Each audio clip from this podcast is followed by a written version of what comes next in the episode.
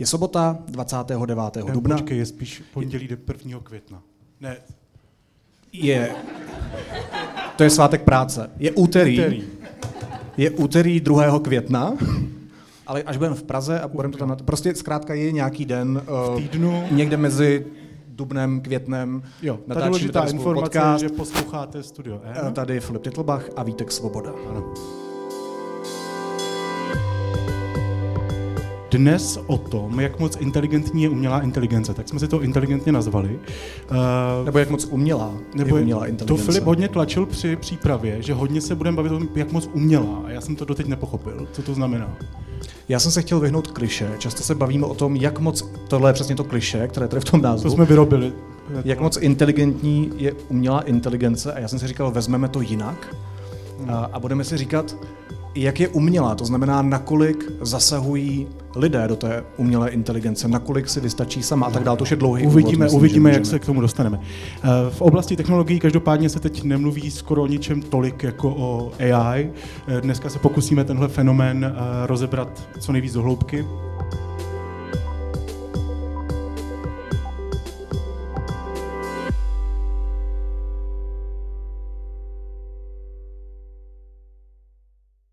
Vítáme tu PR manažerku AI centra ČVUT Karolínu Poljakovou. Dobrý den. Dobrý den. Taky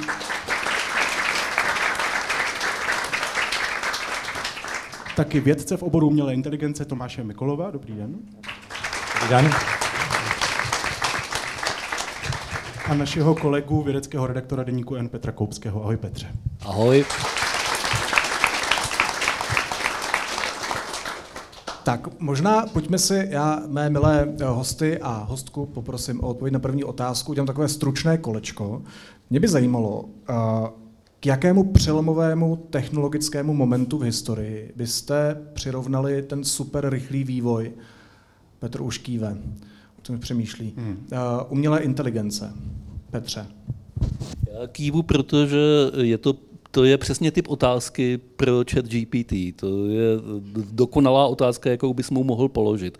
K, či, k čemu bys přirovnal to a to? Jak, jak se A má ku B, jako B ku C? Dobře, tak moje odpověď je k průmyslové revoluci zavedení parního stroje. Mm-hmm. Velký moment. OK. Eh, Tomáš Mikulov si myslí co? No, já bych to viděl trošku menší teda a možná tak asi, jak když začaly vznikat první letadla možná, v podstatě to je menší než průmyslová revoluce, je to taky velký, no. Hm, díky. Tak já jsem tady za komunikaci, takže když se podívám do historie komunikace, tak bych to klidně přirovnala ke vzniku písma, protože to radikálně proměnilo to, jak komunikujeme, jak přemýšlíme, jak fungujeme jako společnost, takže v nějakém jako scénáři bychom o tom klidně mohli uvažovat takhle. To jsou všechno hodně velké momenty. Bavíme se o velkých věcech. To, to znamená, že vy jste teď nastavili ten narrativ, nebo tu, tu, tu otázku, ten rozměr té otázky jste nastavili jako poměrně, poměrně velkou. Hmm. Eh, To, co, o čem se všichni baví, je, ať už z toho mají strach nebo jsou nadšení, že se umělá inteligence strašně rychle vyvíjí, že, se, že v řádu dnů, týdnů se posouváme mílovými kroky. Jak to, kdybyste to měl říct co nejjednodušeji, Tomáši, že se ta technologie umělá inteligence takhle rychle vyvíjí? Tak já myslím, že ta rychlost eh, strašně moc eh, závisí na počtu lidí, kteří te, na eh, této technologii teď eh, pracují a to se váže na množství peněz. Jo? Že zase, když se podíváme na ty vědecké věci, tak eh, tady je celý, eh, celá sekvence vlastně objevů, které vedly k tomu, abychom tady měli teď něco jako to eh, chat GPT a to tady probíhalo desítky let, mohli bychom to vysledovat až prostě do poloviny min- minulého století, kdy začaly vznikat první statistický jazykový modely, tehdy to eh, s tím přišel Claude Shannon, co, co vymyslel informační teorie. Jo. Takže tam těch eh, objevů, které byly fakt jako přelomový v té vědecké komunitě a které byly nezbytné pro to, abychom se dostali tam, kde jsme dnes, eh, byla celá řada. Na druhou stranu, pro tu běžnou populaci je to teďka mnohem viditelnější, protože uh, ono je to často ty objevy jsou tak jako nelineární, jo, že vlastně ono něco bublá pod tím povrchem, pak se to objeví na veřejnosti. Uh, ani lidi v OpenAI netušili, že to bude používat uh, jako tolik uživatelů, že vlastně když to pustili, tak si hnedka zač- začali stěžovat, že ten zájem tak obrovský, že to stálo už někdy v prosinci miliony dolarů uh, denně. A zase, kdyby oni ten rozpočet neměli a kdyby neměli to krytí od Microsoftu, který jim platil všechny složenky, jo, tak uh, ono jako ne, nikdy by to takhle jako nevyscalovalo. Jo. Takže Já se ty- obávám, že vás přeruším, a to je jako, že uh, jak otevřel si hospodu, ale chodili mu tam lidi, trošku princip, ne? No, já bych neřekl jako princip jako s tou hospodou to bylo, že, že těm lidem to vadilo. Vlastně lidem v OpenAI to nevadilo, spíš to jako nečekali, jo? Že, že tady zájem o ty technologie samozřejmě byl, ale když teďka řeknete, že dáte nějaký jazykový model, který bude jako dotrénovaný na nějakých anotacích, aby se tvářil jako odpovídač na otázky, kde samozřejmě ti tvůrci věděli, že to často jako říká jako blbosti, ale v některých věcech to dělá jako zajímavé věci, ale sami netušili, co všechno, kde všude může být ta přidaná hodnota, tak eh, ono to bylo takový i objevný pro ty tvůrce, jo? Že, že vlastně pro běžní lidi je to tak eh, přirozený komunikovat v tom jazyce, že, že jako překvapivě to zachytila ta běžná populace velmi rychle. Ale proč se teď bavíme jako najednou tak intenzivně o třeba eh, chat GTP, GPT, pardon, když těch chatbotů tady byla spousta v posledních letech, když i česká televize měla to, jak ona se jmenovala? Uh, Matil, ne. Matildu. Byla to Matilda? Pane Okamuro, co byste dělal, kdybyste měl superschopnost a jaká by to byla? Tak eh, já jsem spokojený s tím, eh, jaký jsem a hm, pracuji s tím, co jsem dostal eh, do vínku, takže nad tím jsem ani nepřemýšlel, takže bych asi druhou část své odpovědi asi vyhodnotil velice sympatický vzhled Matildy. Byla to Matilda, jo? která pokládala otázky v předvolební debatě. Když už máme tu zkušenost s umělou inteligencí, tak proč zrovna tenhle produkt vyvolal takhle intenzivní odezvu, Petře? No primárně proto, že byl otevřen veřejnosti. Jo? Kdyby nebyl, tak eh, zůstane zase za zavřenými dveřmi laboratoře, stejně jako mnohé jiné, a veřejnost se o něm nedoví. Ale kromě toho, že byl zveřejněn, že je volně přístupný na internetu a že ho může zkoušet těch dneska, já nevím kolik, asi 250 milionů lidí už, tak eh, je k tomu ještě potřeba říci, že je opravdu impozantně kvalitní, zejména v té verzi GPT-4, která je ta zatím nejvyšší z těch veřejně dostupných, že skutečně eh, kdo si to vyzkouší, tak většinou není zklamán. Je vtažen do hry, že to je při nejmenším zajímavé a chce si hrát dál. Je to už nad tím Prahem, kde to začne být dobrodružná, řekněme, s tou věcí pracovat. Karolino, vy se soustředíte na komunikaci o AI. Co byl pro vás ten určující moment, kdy jste si řekla, OK, tohle bude velký? Pamatujete si na tu chvíli, kdy jste řekla, tak tohle bude něco, co budeme řešit, jestli ne roky, tak desítky let? Eh, já musím říct, že co se týče komunikace vědy, tak AI byla vždycky velmi, velmi oblíbeným tématem novinářů. Nikdy jsme neměli problém se dostat do české televize. Bylo vlastně hodně snadné tohle téma veřejnosti komunikovat. Ale teď je to opravdu jako exponenciální, stejně jako ten vývoj exponenciální, tak i ten zájem veřejnosti je takhle velký. A myslím si, že jsem si to na vlastní kůži uvědomila, když jsem si poprvé chat GPT zkusila sama. Protože když o tom člověk slyší z druhé ruky, eh, tak tak eh, možná některé ty schopnosti si vykládá trošku po svém, ale až když opravdu sám tam jde a zkusí, jak je to silný, mocný, opravdu ho to vtáhne, tak si uvědomí, jaký to má daleko sáhlý důsledky. Ale je třeba překvapivý, teď vyšel uh, nějaký nový průzkum od Ipsosu, že jenom 15% lidí v Čechách si to zatím vyzkoušelo, takže my se o tom často bavíme, máme pocit, že už si to každý zkusil, že už to prostě je běžná součást každé domácnosti, ale často o tom lidi jako uvažují, aniž by se si to sami zkusili, což je takový zajímavý fenomen a je to daný i tím, co říkal Tomáš, že eh, je to dostupný, je to jazykový model, jazykový rozhraní to má, takže každý vlastně tomu rozumí nějak po svým. Na rozdíl od technologií, které tady byly dřív a algoritmy, a roboti a podobně, kdy se k tomu běžný člověk nedostal, tak najednou má pocit, že to mluví jeho řečí a proto k tomu má nějaký bližší vztah. 15% české populace se nezdá být moc. Když se uděláme rychlou anketní otázku, můžete zvednout ruku vy, kteří jste si chat GPT vyzkoušeli? Petře, počítaj, jsi inženýr. Věde, vědecký festival, jo. Takže poměr... Já vidím 100%. tak uh, uděláme, uděláme to opačně. Kdo jste to nevyzkoušeli? To je lepší. Je to lepší, že jo? To jo, víc lidí, než jsem čekal, to jsi dobře vymyslel. To je těch 15% zhruba. Podle jo?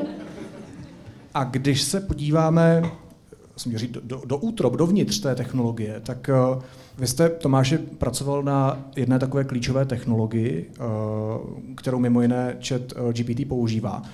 Co jste měl konkrétně na starosti? Jak funguje ten algoritmus, který jste vymyslel a který je do toho zakomponován? To jsou vlastně neuronové jazykové modely, kde teda chat GPT teda není jenom jazykový model, tam jsou vlastně ty dodatečné anotace, plus tam mají další věci, to teďka nebudeme rozbírat všechny ty detaily. Nicméně tady ty pokusy o ty chatboty jenom pomocí jazykových modelů tady právě byly dříve a myslím si, že neuspěli z několika důvodů a jeden z nich právě, jak to tady zaznělo, že, že to vlastně bylo někde v laboratoři a nebylo to veře, veřejnosti přístupné, jo? že vlastně i vlastně slabší verze tady toho systému by byly velmi zajímavé pro mnoho lidí třeba před třemi lety, kdyby si, by si to mohli nějak jednoduše vyzkoušet. Oni vlastně lidi ty jazykové modely už jako používali dřív, ani o tom nevěděli třeba, že takovým tím hackováním, že si napíšete něco do Google vyhledáče, do toho search boxu, tam stačí napsat třeba, já nevím, nejoblíbenější člověk v České republice je, ale ono vám to tam něco dopíše jako našeptávač a to je vlastně jazykový model taky zatím běží. Jo. Takže ono vlastně už to šlo zavolat takhle ve skutečnosti v tom Google Searchi dřív, ale vůbec ten Google neuvažoval nad tím, že by takhle mohl i vypadat ve skutečnosti produkt a nebyla to nezamýšlená jako ne, nezamýšlený způsob použití. Jo. Takže zpátky k tomu, co jsem teda dělal já, tak ty neuronové jazykové modely tady taky prostě už byly dlouho. Jo. Začaly vznikat někde jako ve skupině Davida Rumlharta někdy v 80. letech, dělal na tom Jevin, ten tehdy ještě jako student, teďka už je dávno v důchodu a za to dostal Turingovou cenu, takže to byla jako celá generace vědců, kteří na tom dělali. Jeff Elman napsal prostě v 91. roce jako super článek, jako čtivej tady zase o těch modelech. Ale, Ale tehdy vám, to bylo, můžu, jasně, já, já, já, se tam už dostávám, takže ono to byly jako hezký, hezký nápady, ale ono to moc nefungovalo. Jo. Ono to fungovalo na malých datech, v nějakých těch podmínkách specifických, ale na velkých datasetech vlastně, když jsem začínal doktorát já, tak všichni věřili, že vlastně tady budou engramový modely vlastně na věky a bych mohl tady citovat články, nebudu zabíhat do detailů, ale v podstatě tehdy existovaly jako desítky až stovky variant těch engramových modelů, prostě jiný přístupy k jazykovému modelování, které měly všechnu stejnou vlastnost. Čím víc bylo trénovacích dat, tak tím méně pomáhali oproti těm vlastně základním eh, frekvenčním statistikám, což jsou ty engramy. Co to Takže znamená v praxi? Vůbec, vůbec nevím, o čem mluvíte. V praxi to znamená, že když chcete třeba vědět, jak je, jak je pravděpodobné, já nevím, třeba, že hlavní město České republiky je Praha, to si prostě rozdělíte na sekvence trojic slov, podíváte se na Wikipedii a podíváte se prostě, jak často se to objevuje a z toho si odvodíte pravděpodobnost vlastně tady těch malých kousků a z toho spočítáte potom vynásobení vlastně pravděpodobnost celé věty. A to byly jako velmi jednoduché přístupy, kdybychom měli pět minut a tabuli, tak si tady vysvětlíme, to samozřejmě nemáme, ale abych teda přišel... Tabuli hlavně nemáme. Ty, eh, ty neuronové sítě vlastně ta jejich podstata byla, že dokáží eh, vidět podobnosti mezi slovy a kontexty, takže ta statistika najednou vyšla jako kdyby mnohem, mnohem jako lépe, že s omezeným množstvím dat se ty modely vlastně učí mnohem rychleji, mm-hmm. ale já jsem právě přišel s tím, že když se tam dobře nastaví několik věcí, zase nebudu zabíjet do detailu a dá se to prostě dobře dokupy, že ono to vlastně navzdory všem předpokladům funguje čím dál líp, eh, čím máme víc trénovací dat. To vlastně bylo poprvé v historii, kdy nějaká jako technika pro jazykové modelování začala překonávat engramy víc a víc, čím bylo víc trénovacích dat. A ve skutečnosti to bylo tak překvapivé, že když jsem to tehdy ukazoval vědcům a když jsem byl na internshipu Freda Jelínka 2010 na Johns Hopkins University, tak eh, lidi tomu prostě odmítali věřit a musel jsem to vydat jako open source a přesvědčovat ještě asi rok, než se to začalo používat, ale v té vědecké komunitě vlastně 2012, začátek roku, Google založil na neuronové sítě, konkrétně na ty velké Google Brain a pak už to vlastně rozjelo, že jakmile do toho začaly investovat ty velké firmy, tak se to začalo používat ve vědecké komunitě. Tak, můžete zvednout ruku vy, kteří jste porozuměli tomu, co Tomáš dělá? Tři lidi. Tomáši. Já to chápu jako matematiku se slovy. Jo, vy, vy různě, vy počítáte slova. No tak to počkej, tak počkej. Já jsem to ještě víc zjednodušil. To je hodně zjednodušil. Já rozumím, to prostě ne, nebudem tam zabíhat, prostě nějaký Ale mě to slova... pořád zajímá. Já tomu chci porozumět. Petře, dokážeš to přeložit? Uh... Já se pokusím. Mě? Já se pokusím. Eh, mnohokrát tady zaznělo slovo engram. Eh, slovo engram znamená posloupnost několika po sobě jdoucích. Zjednodušme to a říkejme slov. Jo? Nemusí to vždycky být jenom slova. Tomáši, skočte mi do řeči, když řeknu něco blbě. Jo? To n je počet těch, těch slov, takže může být bigram, trigram a tak dále. Obecně matematici nemají rádi, když se něco říká příliš konkrétně, takže n-gram aby to bylo cokoliv. A, to, a práce s těmi engramy je, nej, je takový nejjednodušší způsob, jak hledat pravděpodobné pokračování věty. Protože hledáš v nějakém obrovském souboru počátečních dat, trénovacích dat, jak často se vyskytuje některé slovo, Eh, a najdeš tam nejpravděpodobnější slova. Ale nejpravděpodobnější slovo samo o sobě je ti na starou belu. Eh, zajímavější bude hledat nejpravděpodobnější dvojice slov, protože už se dá propojit, navázat. Dvojice je bigram. Eh, to je pořád málo. Jsem tam ještě, ano. Trigram bude ještě lepší, bude dávat úseky textu, které budou maličko už dávat smysl ale když už je to trigram, tak už o množství těch výpočtů je tak strašlivě veliký, protože počítáme všechny možné trojice, všechny možné kombinace slov z celé slovní zásoby. A to je příšerný. A když budeš chtít mít ještě víc a přiblížit se ještě realističtějšímu modelu, tak eh, zjistíš, že to žádný počítač neupočítá.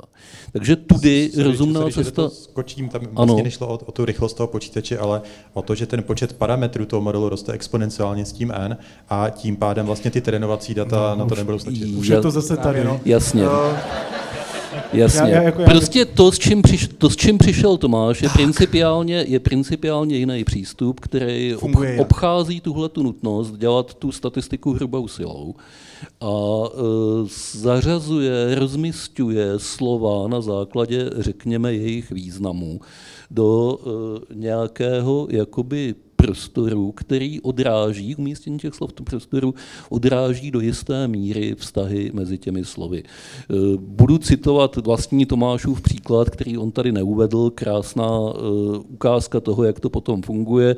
Je taková primitivní aritmetika, dejme tomu, král minus muž plus žena rovná se a ten královna, model odpoví královna. přesně tak jako ty, královna.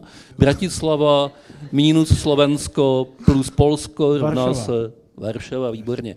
A e, tohle je, to, tohle je princip toho algoritmu word to vec, se kterým právě Tomáš Mikolov přišel. Dobře. Tak pokusil jsem se uh, udělat trošku toho tlumočníka. Vždycky se v tom překladu něco ztratí, to je nevyhnutelný. Já jsem, my jsme se Tomáši totiž nikdy neviděli. My se tady vidíme poprvé, takže vy nevíte vůbec, s kým mluvíte. Já jsem sice studoval na, tady na Univerzitě Palackého, ale nedostudoval. Musíte snížit laťku trošku.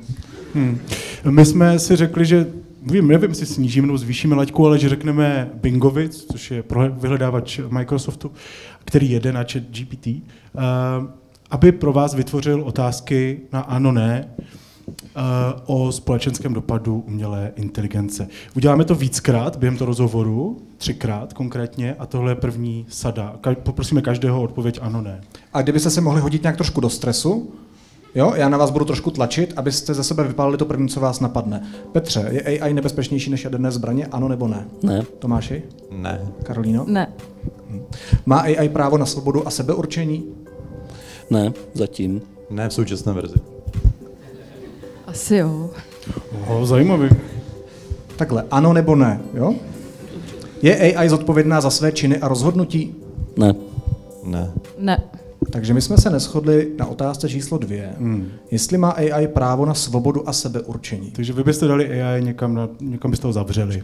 Tak ta současná AI není prostě žádná jako umělá entita s vlastním vědomím nebo myšlením, to je ta statistika, co jsme se o tom teďka hmm. bavili, s tím, že ta statistika je teďka vylepšená, máme lepší matematický modely než před deseti lety, ale pořád je to statistika. No, říkáte současná, to znamená, že nás čeká nějaká, které to budeme muset nutně řešit.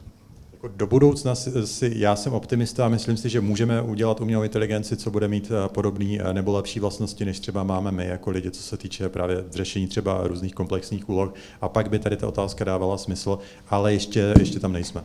To je otázka, jestli je optimistický nebo uh, pesimistický pohled. Já, já bych i řekl, teda ale... proč je, ale pak později.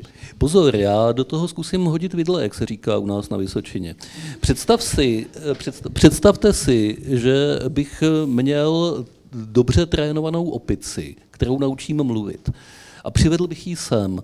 A ona by vykazovala úplně stejné schopnosti, jako vykazuje dnešní chat GPT, ani ne třeba ta čtyřka, jenom tři a půlka stačí. Jo? A tady by si s náma povídala, dávali bychom jí otázky, ona by na ty jednoduché otázky nonšalantně odpovídala, na ty složité by se občas zamotala. Našel by se někdo v celém sále, kdo by té opici na místě odmítl udělit veškerá občanská práva, já o tom silně pochybuju. Jo? Protože je to živý, protože eh, je to rostomilý, je to chlupatý a tak dále a tak dále. Ale eh, ten chat GPT dovede vlastně to tež, jako ta hypotetická opice. E, jenom e, je to stroj, není to živé a my víceméně víme, jak jsme to vytvořili. A to nás odrazuje od toho, abychom s tím zacházeli jako s tou opicí. Já neříkám, že máme e, chatu GPT občanská práva přisknout v tuhle chvíli, by to bylo absurdní, ale jsem si jist, že ta otázka se vrátí v dohledné době a že se bude řešit s umělou inteligencí a jsem si jist, že to přirovnání s opicí stojí za zapamatování. Hezký vidle z Vysočiny. Hmm. Karolíno, ale vy jste se ohradila. Já jsem odpověděla ano, protože uh, ta otázka byla formulovaná tak, jestli by měla mít právo na sebeurčení, pokud právo se na nepletu. sebeurčení. No a my se tady nebavíme o tom, jestli to dokáže, jestli se dokáže sebe identifikovat, jestli má sebereflexy, ale jestli bychom jí dali právo na to, aby no. o tomhle tom nějak uvažovala. A myslím si, že není důvod právo komukoli ubírat, i když tam třeba ještě není a není toho schopná, tak si myslím, že pokud je ta otázka položená takhle, tak je to vlastně zajímavý i myšlenkový experiment, aby jsme zkoušeli, co umělá inteligence sama o sobě říká, aby se nějak snažila formulovat to, co dokáže, kde se nachází ve společnosti a že to je vlastně zajímavý dialog s ní a má smysl se na to ptát. Že spousta lidí ten rychlý vývoj označuje za strašidelný, snaží se ho jak zastavit a tak dále, k tomu se dostaneme. Karolíno, vy to nevnímáte jako strašidelné? Jako vy, vy cítíte, cítíte čisté nadšení z toho, co se děje teď ohledně AI? Čistý nadšení necítím. Teď máte výplatu za to, že to děláte, ne? Z různých zdrojů, ale některé jsou kritičtější.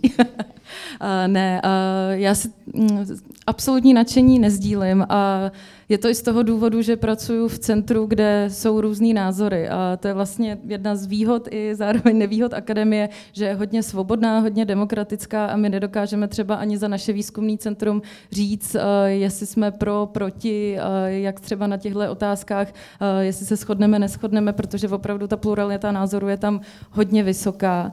Ale právě proto, že spoustu vědců zdůrazňuje nějaký rizika, které jsou s tím spojený, tak nejde mít absolutní nadšení, ale ty problémy, které tam jsou, tak s umělou inteligencí se pojí už dlouhodobě. Eh, je to spojený jako s rozvojem jakýkoliv technologie, jakýkoliv technologie kdy marginalizované skupiny, podreprezentované ve společnosti, často se k technologiím nedostanou, nemají k ním patřičné vzdělání, nemají finance na to, aby si je mohli opatřit a potom vlastně doplácejí na ty rizika, které tam v technologii jsou na ty limitace. A tohle je něco, co tady bylo vždycky a teď s tou umělou inteligencí je to totéž. Eh, I když jste se, jak jsem zmiňovala, ten eh, průzkum od Ipsosu, tak lidi, kteří si ChatGPT vyzkoušeli, kteří se jí nebojejí, tak to jsou mladí lidé, jsou to často vzdělaní lidé, jsou to lidé, kteří mají eh, lepší finanční zajištění a tohle jsou problémy, které by se měly s umělou inteligencí akcentovat mnohem víc a zatím to v těch debatách slyšet není. I proto si myslím, že je potřeba, aby do takových diskuzí chodilo i víc sociologů, sociologů, filozofů, psychologů, aby se tohle to líp otvíralo a ty rizika jsme si nějak jasně pojmenovávali a zejména jejich společenské dopady, protože když budeme furt dokola řešit eh, sebeurčení eh, či GPT, tak eh, tím žádný světový problémy nevyřešíme. No to uh, chat GPT vygeneroval tuhle otázku, takže to... On, on, on to řeší. On to řeší. Co jako s tím neděláme?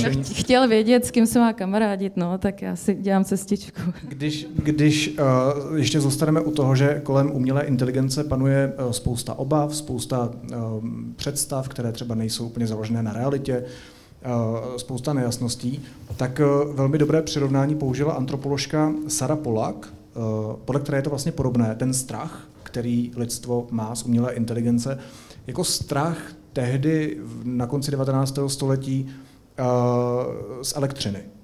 Že ona tam vlastně popisovala, že tehdy vlastně se lidi báli chodit kolem elektrických drátů, že si mysleli, že je to magie, že je to něco, co, se, co, co je může zabít. Tak dneska u umělé inteligence se asi lidi jako nebudou křižovat, předpokládám. To nevím, je to možné. nevím, jest, ne, nehodnotím lidi- to. Ne, myslím si, že uh, se nebudu jí vyhýbat obloukem, uh, ale vnímáte, že ten pocit odtažitosti uh, nebo nějakýho, nějaký opatrnosti, nějakého strachu, že ten princip je stejný jako na konci toho 19. století s elektřinou? Já si myslím, že to jako můžeme sledovat už od začátku průmyslové revoluce. Jo. Elektřina je jeden příklad a máme těch a, příkladů celou řadu. Vlastně, když vznikaly první filmy, tak i lidi, co, co to viděli, tak se toho děsili, že a, a tak dále. A fotografie, že vám krade duši a, a, a tak. Jo. Tak já myslím, že v nás je tak trošku jako zakořeněný, vlastně máme to asi evolučně, vlastně strach z něčeho, čemu nerozumíme, z neznáma, protože když prostě potkáme v přírodě nějakého divně zbarveného hada, který jsme nikdy neviděli, nevíme, co od něj čekat, takže lepší je, když se vyděsíme, než když na něj hnedka si budeme chtít chytnout. Jo. Takže já myslím, že tady jsou důvody, proč, proč se bojíme nových věcí. Pak někdy nám to pomáhá, někdy nám to zase nepomáhá. S těma technologiemi, no to je taková dvousečná zbraň, protože na jednu stranu díky technologiím jako lidstvo jsme zautomatizovali hromadu, hromadu práce.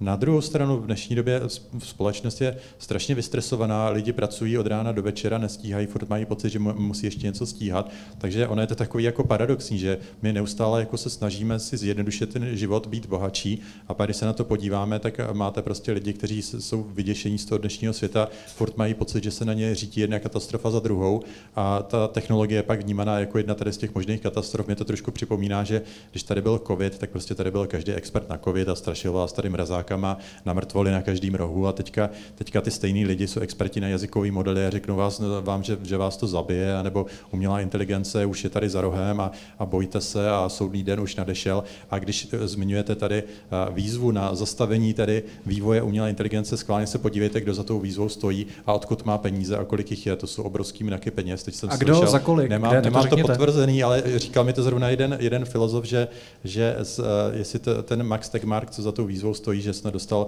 nově nějakých 100 milionů euro na studie, eh, teda dolarů na studie existenciálních eh, risků lidstva, takže ono to často ne, není až tak nezištný, jak by se mohlo zdát, jo, že zatím jsou různý zájmy. Elon Musk, který ho do toho natáhnul, aby tomu zvýšil viditelnost, tak eh, ten samozřejmě taky na tom má zájem, protože on původně investoval do OpenAI a byl spoluzakladatel, pak se z toho stáhl, eh, protože tam dělali jako blby, blbinky, jako hraní Atari her a, nějaký robotický ruky, co řeší eh, Rubikovou kostku, co nikam nevedli. A pak, když to vlastně uspělo, tak zjistil, že mu ujel vlak. Navíc, navíc OpenAI udělali pravý opak, proč byli založený. Oni vlastně tvrdili, že, že budou vyvíjet otevřený modely v protikladu a otevřený výzkum v protikladu právě vůči velkým korporacím jako Google, Facebook, který tehdy kritizovali. Já ty lidi znám, mám tam bývalý kolegy v tom OpenAI, takže říkali věci, které nebyly pravda, protože oni tam pracovali v těchto firmách, pak odešli, začali říkat, že, že si tam ty algoritmy tajíme. My jsme jako Google a Facebook, jako ty vědec- vědecký týmy, my jsme zveřejňovali mnohem víc věcí potom než OpenAI, až OpenAI úplně přeplo do uzavřeného módu, takže oni sice teďka prodávají jako hezký produkty a to jim neberu, ale to, že vlastně oklamali ty svý původní dárce, protože oni chodili po mecenáši, když byli neziskovka, vybírali vlastně dotace a teďka jako eh, jsou, jsou vlastně součást Microsoftu. Jo. Ale a, e, je ta umělá inteligence jako mnohem dál, než si třeba všichni myslíme? Mnohem dál v jakých ohledech? Já si myslím, že určitě v některých ohledech už eh, nás dávno umělá inteligence překonává, ale ještě Ne, ne, před umělou inteligencí to je technologie obecně. Prostě auta jsou eh, rychlejší než lidi, kalkulačka počítá líp než my a jazykový model prostě My taky dokáže. nerozumíme. E, Jestli to, jak my vnímáme umělou inteligenci, v jakém je stupni vývoje, jestli je opravdu v tomto stupni vývoje, který my všeobecně víme, že je, anebo je v mnohem vyšším, protože se prostě zkoumá mnohem dál a některé věci se pouští veřejně, až když Na to, to jsem právě zkoušel zod- zodpovědět, že to vlastně není nějaký jako level 3, 4, 5, ale to je vlastně, tam je, těch faktorů vícero. V některých ohledech nás ta umělá inteligence dneska překonává a ani si to často neuvědomuje, ale v jiných ohledech je naopak přeceňovaná, kde zase lidi v tom už vidí prostě mnohem víc, než, než co v tom je. Takže ono to není jednoduchý říct, že, že je to prostě lineární, ale je to fakt jako, jako složitý problém. No. Zůstaňme ještě u toho, chceš ještě se něco ptát? jako chtěl jsem, tak. ale klidně pokračuji. Teď mám pocit, že... No dobře. Eh, Zůstaneme ještě u toho strachu z uh, umělé inteligence. Já Možná je to mimo, jo, ale mně přijde, že děláme chybu už tím, že tomu říkáme umělá inteligence. Protože to zní, protože tím, že používáme to slovo inteligence, ještě umělá, to zní jako něco, co přijde a zničí nás to. Kdybychom tomu říkali datová analýza, to jsem teď si vymyslel, klidně si to Strojový vemte. učení. Strojový učení, tak to možná nezní tak strašně, nezní to jako ty sci-fi filmy dystopický. Děláme chybu tím, že, že škodíme umělé inteligenci tím, že jí říkáme umělá inteligence, Karolíno? No děláme chybu v tom, že ji dostatečně nevysvětlujeme, protože potom přichází do toho dominantního prostoru narrativy, který eh, se přiklánějí na tu temnější stranu, lidi si v tom nacházejí vlastní vysvětlení a třeba ta debata z úvodu, kdy Tomáš se tady eh, jako pustil do vysvětlování matematických modelů, tak často se to utne, protože tomu lidi nerozumí, ale tohle je ta práce za tou umělou inteligencí. Je to hodně matematiky, je to hodně náročný práce, která spočívá prostě v programování, v počítání a to se často neukazuje, takže si myslím, že jako odhalovat víc, co je za tvořením algoritmu, aby pomohlo tomu, aby to společnost chápala. Nevím, jestli rebranding umělé inteligence pomůže, každý si pod tím stejně představuje něco svýho a samozřejmě uh, jako všechny sci-fi filmy a příběhy o Golemovi a podobně, tak tady budou vždycky a budeme s tím jako komunikátoři muset bojovat a uvádět to na pravou míru. Ale uh, vy jste se ptal ještě na jako strašení, tak uh, to samozřejmě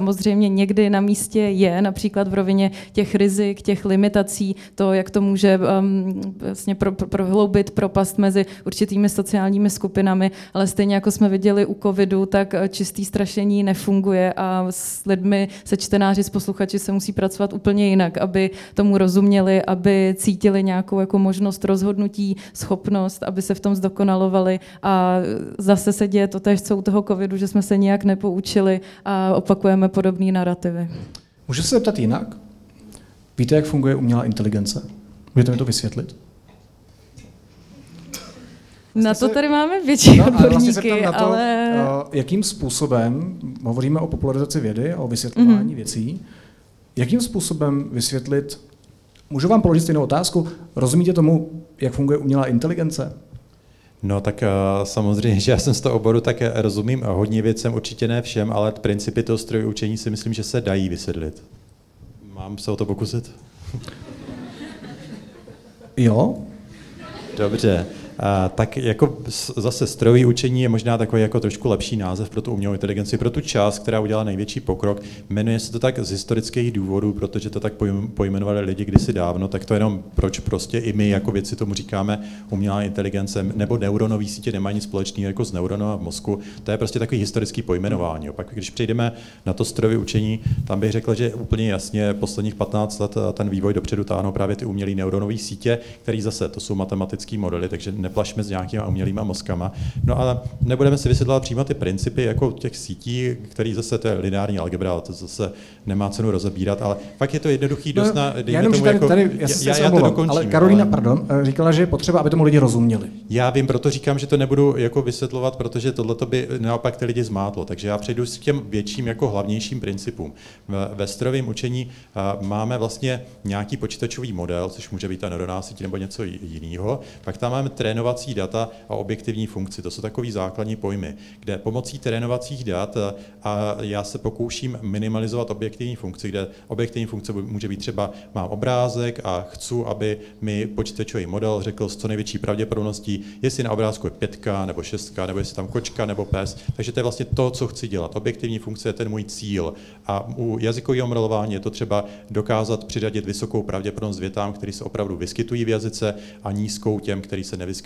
Když třeba řeknu, že Brno je hlavní město České republiky, není to pravda. Na Wikipedii taková věta se nikdy neobjevila, měla by být nižší pravděpodobnost, než že hlavní město je Praha teda. Jo. Takže takový příklad. No a teď je to učení, vlastně to je mm, vlastně zase statistika, matematika. Já si projdu ten trénovací dataset, což jsou příklady, eh, jak vypadá vstup pro ten model a jak by měl vypadat ideální výstup. Takže u toho rozpoznání obrázku třeba já ukážu kočku jako ty pixely, ty jdou na vstup eh, té neuronové sítě, ta tam udělá nějaký výpočty, vyplodí třeba, že si myslí, že ta na 30% kočka, na 70% pes. Já pak řeknu, no jo, tak síť se spletla, eh, byl tam prostě, já nevím, byla tam kočka na 100% a pes tam nebyl vůbec, takže spočítám chybu a pomocí té chyby pak změním parametry té sítě tak, aby příště řekla trošku lepší odpověď. A tohle to dělá milionkrát, milionkrát, prostě tohle to se iteruje strašně dlouho, tam jsou takový malý změny v tom modelu a takhle doiteruju postupně k něčemu, co mi funguje dobře na těch trénovacích uh, datech a když, když to děláme dobře, nebudu zabíhat do detailu, tak to funguje i na neviděných datech, kterým říkáme testovací data. To znamená, že to, my to pak můžeme použít v reálných aplikacích, kde vyfotím fotku, která nikdy v trénovacích datech nebyla, ale ta síť provede nějaký výpočet a dobře rozpoznává, jestli tam byla kočka, nebo dokáže to rozpoznávat řeč, překládat jazyk, to je vlastně jedno. My si prostě stanovíme trénovací data, tady ty příklady. Často se dokonce stane, že máme třeba miliony příkladů označený lidma, což je ta spousta práce, která zatím často není vidět. Jo. Mám prostě počítač, on mi říká, jestli tam kočka, pes nebo žirafa, slon, jako spoustu objektů. Když na to kouká like, tak si myslí, no, ten počítač to je jako super, jako chytrý, když tady dokáže toto vymyslet. A už nevidí, že zatím byly tisíce a tisíce hodin práce anotátorů, kteří se na ty obrázky dívali očima a psali, tady vidíš kočku, tady vidíš psa. A pak ten počítač prochází ty trénovací data. To, Tomáš, já mám pocit, že vy jste umělá inteligence, protože vy nedýcháte. Vy jenom mluvíte. To je Aby, Abyste mě nestačili skočit do řeči, no. To, jo, to bylo, to bylo neuvěřitelné. Rozumíte, já jsem se ptal, jestli rozumíte, to, to já prostě, prostě, já, jestli jako šlo to pochopit teda? No, jo, já jsem se chytal, nevím jak ty. Ne, to je jedno, já budu uživatel prostě, já budu uživatel, stačí. Bing mám stažený. Um, mě zajímají ty zákazy. Eh, odborníci na strojové učení přišli v březnu s varováním, že vývoj AI podle nich jde moc kupředu a navrhnuli, aby se to celé zastavilo. Minimálně zpomalilo, spíš zastavilo vývoj eh, práce na těch silnějších modelech eh, umělé inteligence.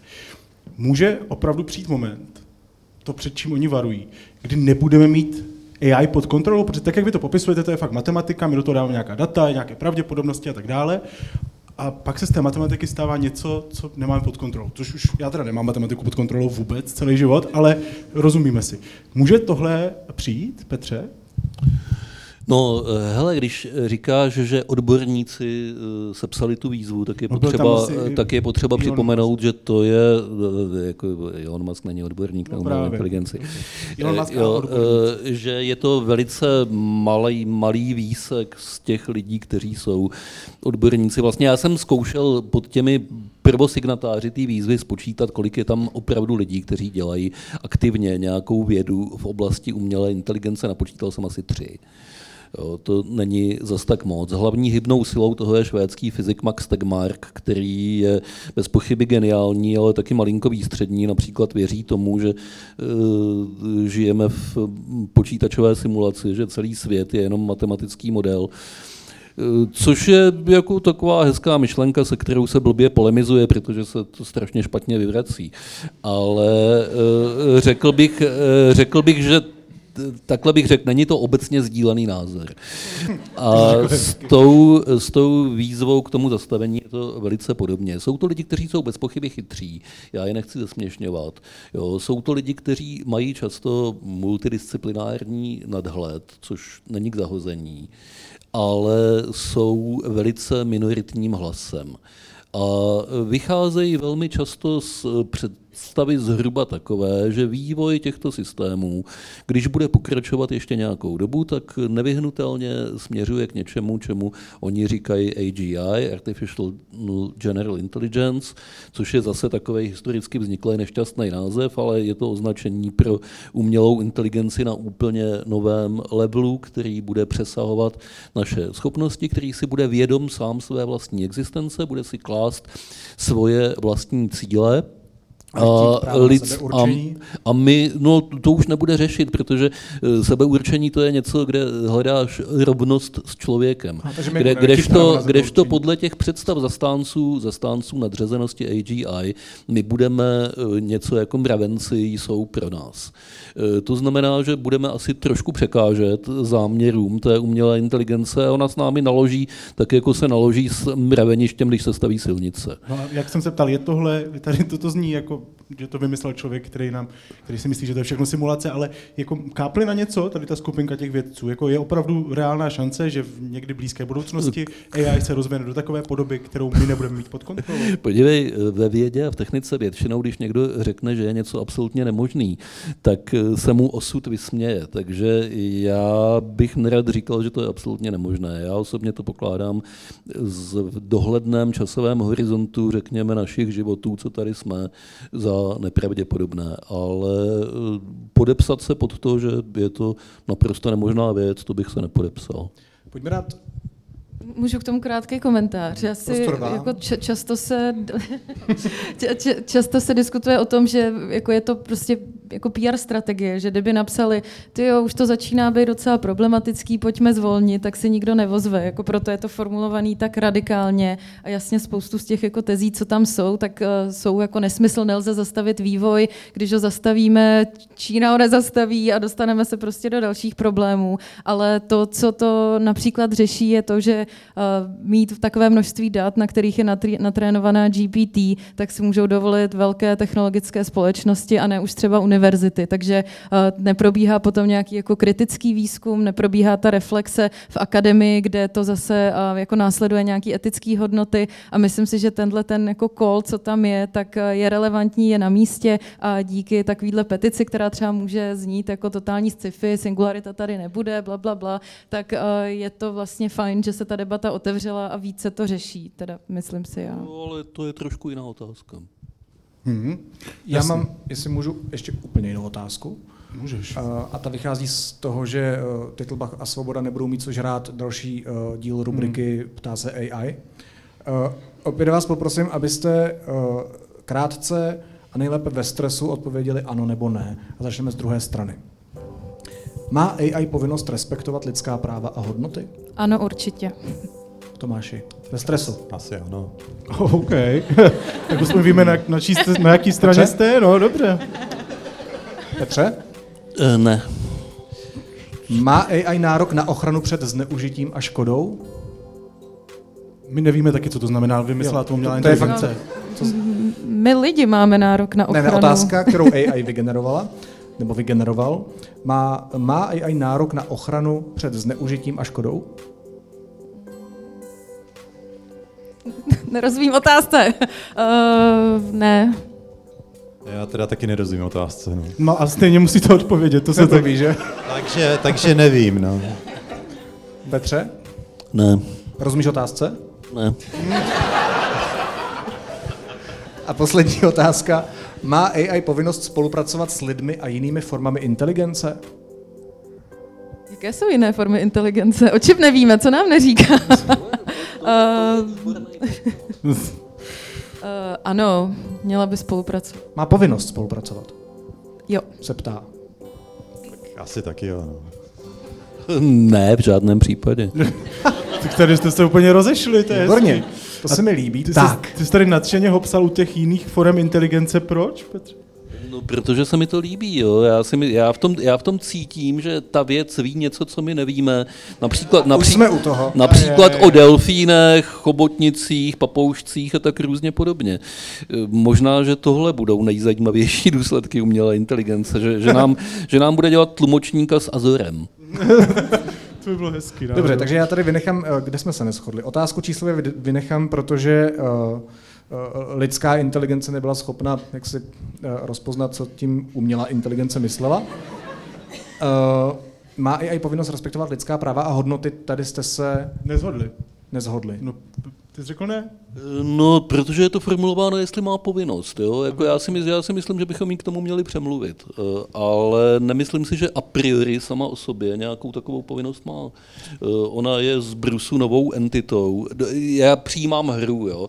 Jako, eh, kdybychom mluvili úplně seriózně vážně, tak se dostaneme k tomu, že zatím tyhle otázky nemají smysl. Ale připustme, že budou mít za několik let a přijímám teda tu hru a říkám, že se snažíme my jako lidstvo stvořit nějakou zbrusu, novou entitu, které bude potřeba nějakým způsobem vnutit naše hodnoty. Konec konců je na to celý vědní obor, teďka říká se tomu AI alignment, zarovnání snah a preferencí těch systémů s našimi lidskými hodnotami. A chci tím říct, že to není samozřejmost, že ty naše hodnoty převezme, a že to bude docela těžké vlastně i o tom přes, přes, přes, přes, přesvědčit. Oni se ty uvozovky blbě dělají s tím mikrofonem no, v ruce. Jo, a že prostě se to, že prostě se to nedá brát jako, jako daná věc, jako automaticky daná věc. Tak. Hlavně je problém, že ani my se na těch hodnotách neschodneme. No jasně, no to jsme si hezky vyjasnili na tom, když jsme se začali o ten AI alignment pokoušet a zjistili jsme, že především se sami mezi sebou jako lidi nedomluvíme, jaký hodnoty to mají být, tak vnucujte je potom nějakým stroji. Jako. A co to teda má mít za hodnoty? No, měla by to být podle mého soudu taková nějaká realističtější verze těch nerealistických asimových zákonů robotiky, který každý z nás, těch knížek a filmů, robot nesmí ublížit člověku, nesmí svou nečinností a, a tak dále a tak dále. Jo, a tohle to je blbost, protože eh, je to formulováno tak, že to předpokládá velice hluboké porozumění situaci tou umělou inteligencí na úrovni, kterou ona prostě mít nemůže. To jsou pokyny pro člověka de facto. To jsou pokyny pro silně antropomorfizovaného Ale ani robota. pro člověka to nemůže fungovat na 100%. Ani pro člověka to nemůže fungovat na 100% samozřejmě. Jo? Ale jako v těch knížkách to funguje dobře. No a teďka potřebujeme, teďka potřebujeme nějakou realističtější verzi téhož, nějaký morální kód, řekněme, eh, nebudu zase dělat ty uvozovky, vypadne mi mikrofon, a eh, to eh, vložit do té umělé inteligence jako základ jejího fungování. Jestli se to vůbec kdy povede nebo nepovede, to je otevřená otázka. To bychom asi měli, protože už v roce 2016, tuším, když představil Microsoft chatbota TE, tak se během, tak začal hajlovat během pár hodin v podstatě. Eh, to samé se stalo společností Meta, která za víkend se stal rasistou, rasistou za víkend. Za víkend. Skvělý online kurz se stal jejich, jejich, jejich chatbot. Um, Můžeme tohle korigovat tím, jaká data tomu AI poskytneme, nebo na základě čeho ji vlastně budeme učit? No, no jasně, proto jsem vlastně odpovídal na tu otázku eh, rozdílně, protože já jsem je taky chápal eh, trošku jinak. Dneska AI vlastně neexistuje, to, čemu říkáme AI, tak jsou vlastně tady ty počítačové modely, který někdo stvořil, vybral nějaký trénovací data, případně tam dopsal nějaký další anotace, takže když řekneme, že AI by mělo respektovat hodnoty, tak já jsem teda pochopil tak, že vlastně ty systémy, které zase vytvořili lidi, eh, tak by měli respektovat tady tyhle ty hodnoty, takže vlastně ti tvůrci. Jo. A což zase vede na to, co teďka bych třeba eh, vlastně souhlasil s tím Elonem, jo. já ho zase tak úplně neobdivuju v tom, že on často jako plácá pátý přes devátý expert na všecko, ale on vlastně kritizoval OpenAI za to, že si tam tak jako tlačí třeba svoje politické názory do toho nástroje. A zase, když mám nástroj, který mluví jako velmi chytře o všemožných tématech, tváří se jako umělá inteligence, kde na veřejnosti jako pro spoustu lidí to opravdu umělá inteligence je, ale zároveň ten nástroj eh, jako dotrénovávají anotátoři, kteří pak prostě, jak jsme říkali na začátku, to vychází třeba prostě z celého internetu, co se tam píše, ale pak se k tomu posadí lidi a zeptají se toho třeba, já nevím, co si myslíš o Donaldu Trumpovi. Ono to vygrane pět odpovědí. Jedna odpověď je, je to skvělý prezident, byl, ale další odpověď je, je strašný. A teďka ti anotátoři tam mají prostě nějaké instrukce. Já to schválně zjednodušuju, ale, ale když v těch instrukcích je, že, že vlastně o Donaldu Trumpovi mají vždycky vybírat ty nejhorší odpovědi, pak ten nástroj bude tohleto stejný jako reprezentovat tedy ty názory a vlastně to ten Elon kritizoval, že je to strašně vouk a levicový a když, když tomu dali jako nějaký politický test, tak z toho vyšlo, že prostě to zastává já myslím, ty demokratický názory, jak to mají prostě demokrati republikáni. Takže když pak máme nástroj, co se tváří jako nějaká magická entita a zároveň podsouvá vlastně reklamu, to, to jsou vlastně ty věci s těma dezinformacemi, kde si myslím, že právě tady jako určitý eh, velký riziko hrozí do budoucna, že eh, buď to někdo může hacknout ty trénovací data, to byly případy tady těch, eh, těch předchozích failů s tím hajlováním. To OpenAI vychází z určitých trénovacích dat. Samozřejmě tady, tam ty lidi si to uvědomují, tady tyhle ty věci, takže tam zatím je spousta práce. Ale zase, co se do toho dostane, třeba i cíleně přes ty anotátory, protože když prostě jste jako firma, co je na pobřeží, prostě v Kalifornii, tam jsou všichni prostě levičáci, tak i ti anotátoři budou takhle vypadat, i ty pravidla v té společnosti takhle budou vypadat. A pak ten, ten chatbot bude reprezentovat toto a tím pádem vlastně pomění to myšlení lidí a to asi může být nějak, nějaký riziko. Tak to, to zrovna jako ten Elon teda eh, kritizoval s tím, že zakládá jako tu správnou teďka OpenAI, se to jmenuje nějaký Truth eh, GPT. Truth GPT, no, zase pravda. Ale zase tam nejsou asi jenom dva extrémy, jakoby není to tak, že mu můžeme dát všechno a tím pádem ať si hajluje, anebo mu dát jenom svůj názor. No. Já jenom s tím hajlováním, to popravdě to nebylo, že jsme mu dali všecko, ale tam, tam ty firmy, eh, třeba jako Microsoft, byly velmi naivní, ti tvůrci, takže oni vlastně vydali nástroj, co se doučoval na tom, co do toho lidi posílali. A když tam pak nějaký vtipálci napsali skript, co to poslalo prostě milion dotazů a odpovědí, tak to prostě přeučili tady na toto. Takže to nebylo, že by ty lidi všichni, co s tím mluví, hajlovali. Jo. Takže jo, jo, to, to byl vtip. No. Jo, to, to, to předpokládám, jasně, jasně. Mm, Můžu to jenom doplnit, eh, jako se tady smějeme, že to je jako extrémní případ, ale eh, jako umělá inteligence je naším zrcadlem a nerovnosti ve společnosti, které tu jsou, tak to samozřejmě replikuje. Takže eh, jsou že na to spoustu výzkumů, že to znevýhodňuje ženy, people of color v náborovém řízení a podobně. A právě tady tu, jako ten bias ve společnosti, tak my, když umělou inteligenci nenatrénujeme tak, aby se tohleto pokřivení změnilo, tak se nikam neposuneme. Ale je to vlastně i ta jako druhá strana mince, že můžeme pomoct tohleto změnit a to se potom dělá eh, jako různými způsoby, jak se s tím modelem pracuje, i co se mu dává za data, ale i jak to třeba matematicky dokážeme, dokážeme obcházet, aby to třeba, že nám nedávalo eh, pozice, které jsou hůře, eh, hůře placený, protože ty rekomendační algoritmy jsou založený na tom, jak to vidí ve světě a že takhle by to teda se všem mohlo líbit, ale přitom to jenom zase replikuje to, co už ve společnosti je špatně. Takže v této rovině se o těch hodnotách bavit, myslím, jako má smysl a měli bychom to to je trošku jak zrcadlo, ale ten model si vlastně nic nevymýšlí, takže to zrcadlo těch dat, co píšou obyčejní lidi. A když se před to zrcadlo někdo postaví a řekne, tady se mi to zdá trochu křivý a pomění to, není to jak, eh, jak prostě ten román od Orwella 1984, kde se teda ručně přepisovaly ty záznamy o tom, jak má vypadat historie. Není to vlastně podobná situace, když teďka ti anotátoři právě z Microsoftu už mají ty speciální instrukce, co všechno tam mají otáčet a, a není to takový jako umělý, eh, umělý přepisování historie? No ale my um, upravujeme budoucnost, aby byla lepší. Ale, ale no, okay. no to je jako třeba Jsou Ivan slogany, to je dobrý. Hmm. Úplně vidím to na tom billboardu. Upravu Když zůstanu toho pozitivního, tak pochopil jsem správně, že umělá inteligence se dá měnit, aby nezůstala uh, třeba xenofobní, uh, na rozdíl třeba o tom je Okamury, který se změnit nedá. Jakože tohle je výhoda umělé inteligence. Tohle je výhoda inteligence.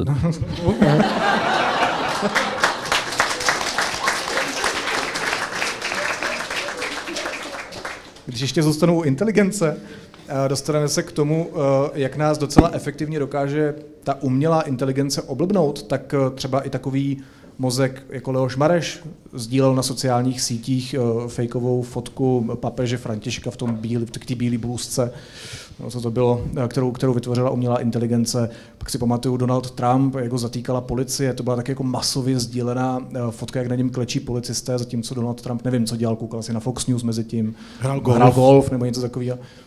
Um, jak zabránit tomu, a vůbec chceme zabránit tomu, aby AI někomu třeba nevyhrála volby nějakým takovým jako fake obrázkem, Petře? No, tak eh, ono nejde tomhle případě podle mě ani tak moc o to, kdo ten fake obrázek vyrobí, jestli je to člověk nebo umělá inteligence, nebo jakým nástrojem to kdo udělá. Ta, ta a je nástroj v tomhle případě. Jo, jde o záměr a jde o distribuční cesty, které se použijí. To, že může tohleto silně působit, to je spíš důsledek existence sociálních médií a způsobu jeho fungování, než toho, že ty fotky jdou dělat. Fakeové fotky jdou dělat už řadu let. A teď jsou asi trošku kvalitnější, to je No, pravda, ale já, já, v tom, ale já v tom, ne, já v tom Dokáže nevidím, to udělat moje babička na jednou. Jasně, no. Ale já v tom nevidím úplně zásadní skok. Jo. To, co, to, co je tady problém, to je způsob fungování sociálních médií a, a vůbec atmosféra ve společnosti západní v nejširším slova smyslu, která je přepjatá, řekněme, hysterická z obou stran toho základního politického nebo civilizačního sporu. Nějak bychom se všichni potřebovali uklidnit, co mi zdá. Jo, a to za nás ale ta AI neudělá. Čili, promiň, to jsem odběh od tvé otázky. Otázka je, že zrovna v tomhle tom nevidím eh, zásadní problém, ale zásadní problém může být to, že eh, výkonnost té umělé inteligence při vyrábění podobných nesmyslů, textových i obrázkových, je velká. A tím pádem půjde ty sítě zaplavit ještě více, než je tomu, než je tomu dosud. Já teda si myslím, že už skoro nebude vidět rozdíl, že jestli jsme někde metr pod hladinou nebo pět metrů, stejně seš utopen.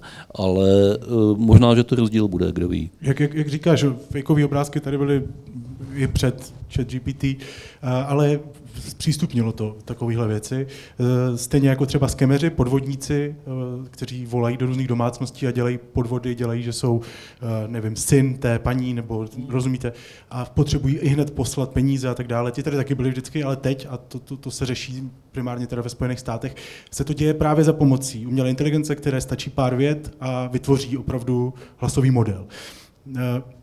Jak můžeme nechat běžet vývoj AI a prostě nechat ho se rozvíjet a uvidíme, co z toho vyleze a je to celý uh, ale zároveň chránit lidi, třeba i ty zranitelnější, kteří jsou na podvody zranitelnější, takové skupiny jsou, tak jak je chránit u toho? Já, já bych na to měl nápad, už se mě jako na to dřív lidi ptali, jestli můžeme jako rozpoznávat tady ten automaticky generovaný obsah, kde zase z principu eh, je to velmi složitý až nemožný. Eh, Pak je otázka, jestli bychom ty technologie měli zakázat nebo omezit. Tam to vidím podobně, to je složitý až nemožný, jo, protože zase už to tady zaznělo, kdo bude kontrolovat, které firmy co používají za, za modely a parametry a jak to udělat někde v jiných státech. A vím, jak to fungovalo v těch korporacích, tam se vždycky všechno dá nějak obejít, když, když jste bohatá firma, takže jako, a je, to, je to složitý, ale jako, jako příklad, jak by se to dalo dělat, nejdřív takový jednoduchý, po- později složitější, je, já nevím, když tady třeba v 90.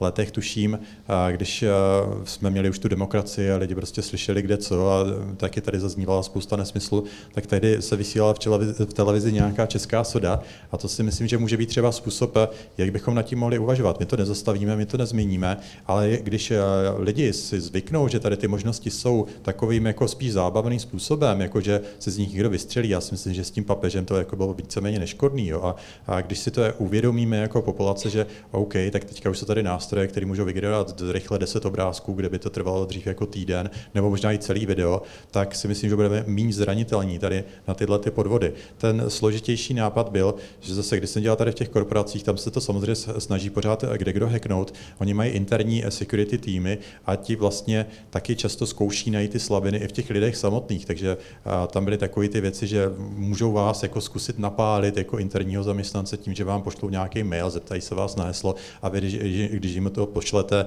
tak vám řeknou, aha, tak jsi blbec, protože tohle to rozhodně e-mailem posílat nemáš. Jo? Takže vlastně nepředpokládat, že tady vymyslíme všemožný nařízení a příkazy a zločinci tady toto nevyužijí, využijí to, prostě to je, to je realita, ale zase, když ta populace to bude chápat, když tady proběhnou nějaký třeba zajímavý a zábavný kampaně, kde prostě, jak říkám, z lidí se někde vystřelí nebo takto, ta, takový v podstatě vzdělávání nenásilný, tak si myslím, že takový naočkování mentální té populace, to by nám jako podle mě jako prospělo teďka nejvíc. Pozor s tím očkováním. Očkování, to no. jo, jo, vlastně mluvíte o já promoření nejsem jako příznivec nějakých násilných očkovacích kampaní, to vůbec ne, ale, ale tady v tom případě si myslím, že to je trošku něco jiného. Takže jestli uh, si to překládám srozumitelně správně, tak Tomáši, vaše rada zní, dělejme si z toho srandu, Petrova rada zní, uklidněte se.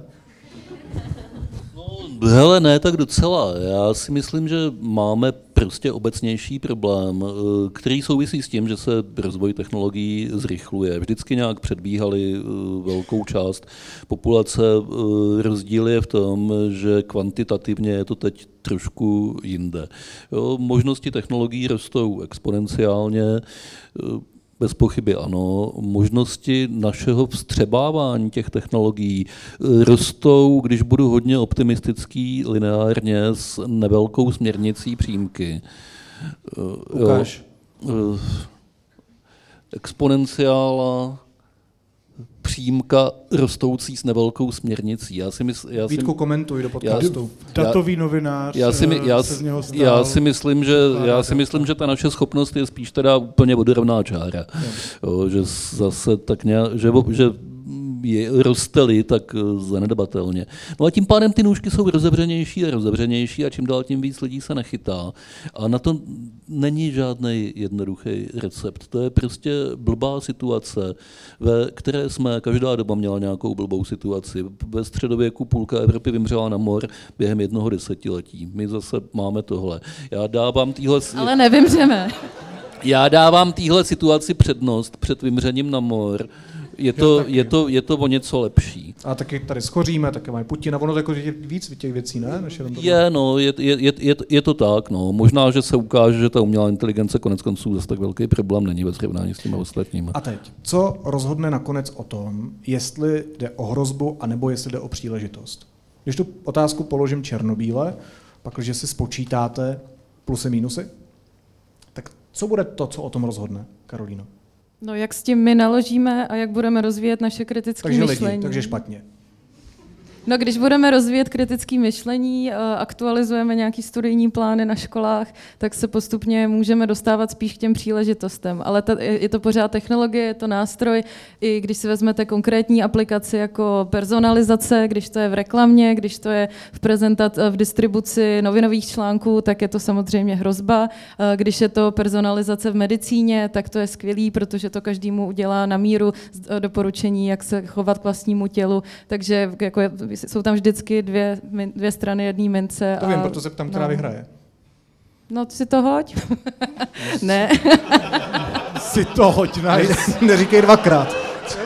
Neříkej um, Dobře, nezáleží dost na tom, kdo bude mít nakonec, nebo kdo má AI v rukou, nezáleží právě ta otázka, jestli teda půjde o příležitost nebo o průšvih veliký, ehm, na tom, kdo kdo je ten zdroj, kdo, kdo drží AI v rukou, jestli to není hajzlíka nebo ne, chápete? Není to to rozhodující, nejenom to, je, rozumíte, jestli, to není, jestli jde jenom o to, jak my se tady všichni naučíme s tím pracovat, ale i nebo i o to, kdo nás donutí vlastně se naučit s tím pracovat. Chápete? Trochu chápu. jako když to vezmu lidi, kteří AI vytváří, kteří zkoumají, tak samozřejmě i ty podlíhají nějakému společenskému tlaku. A když eh, nějaký morální apel bude ze strany společnosti, když budeme naše děti vzdělávat v tomhle, tak i ten výzkum jako takový se jako bude vyvíjet. Takže není to jenom na uživatelích, i na těch tvůrcích, ale eh, jako myslím si, že je zodpovědnost i na každém z nás, nejenom na velkých společnostech. Já tomu rozumím, ale spíš narážím na rozdíl mezi tím, že než kdybychom si my dva tady v podcastu řekli, že budeme nějak používat AI a úplně to bude skvělý podcast. A když, nevím, Čína, nějaká totalita, začne využívat umělé inteligence k tomu, aby, nevím, víc kontrolovala nějakou protirežimní činnost. To jsem si vymyslel. Jestli vlastně to neleží vlastně vždycky u toho zdroje, u toho, kdo to má v rukou a jak s tím pracuje. Už tak si to hodíš. No, tak si to hodí. Petře. No, já řeknu hodně nesympatickou myšlenku. Eh, já si myslím, že jediný způsob, jak tenhle problém částečně, ne úplně, úplně to nepůjde, ale částečně vyřešit je nějaká forma vyšší státní kontroly nad, nad národními korporacemi, eh, kterým to patří, který to financují a eh, na jejich půdě probíhá většina toho vývoje. Že nic jiného než pravidla na úrovni zákona nám tady nepomůžou. Ostatně eh, dostat digitální technologie částečně pod nějakou legislativní kontrolu trošku účinnějším a lepším způsobem a chytrým způsobem, než je tomu dosud, je asi nevyhnutelná záležitost. Jo, chápu, že tohle to je, eh, řekněme, levicový pohled na věc. Pravicový pohled říká, že to vyřeší trh, lépe a je dobré se do toho nemontovat, jak funguje. Rozumím tomu pohledu, jsem ochoten o něm kdykoliv diskutovat, ale zkušenosti posledních desetiletí mi říkají, že to nebude stačit. Čili já se přikláním k tomu, že potřebujeme na to regulace, zákony, na kterých se zhodne v, pokud možno celá západní společnost Těžký úkol, abych No. no. se všichni zhodli. A zároveň počítáš, tam je ta proměna, počítáš s tím, že se teda státy budou chovat rozumně. V rámci té západní společnosti, jo. Zajímavý.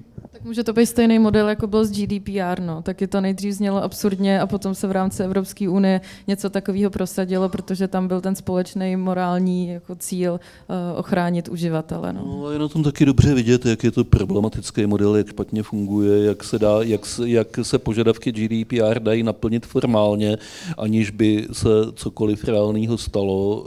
Jo. Je, je tady s tím obrovská potíž, že i při sebe lepší vůli, když to budou dělat lidi, kteří jsou andělé, a to nebudou, ale i kdyby byli, tak eh, napsat zákony, které inteligentním způsobem regulují technologie, je extrémně složitá věc.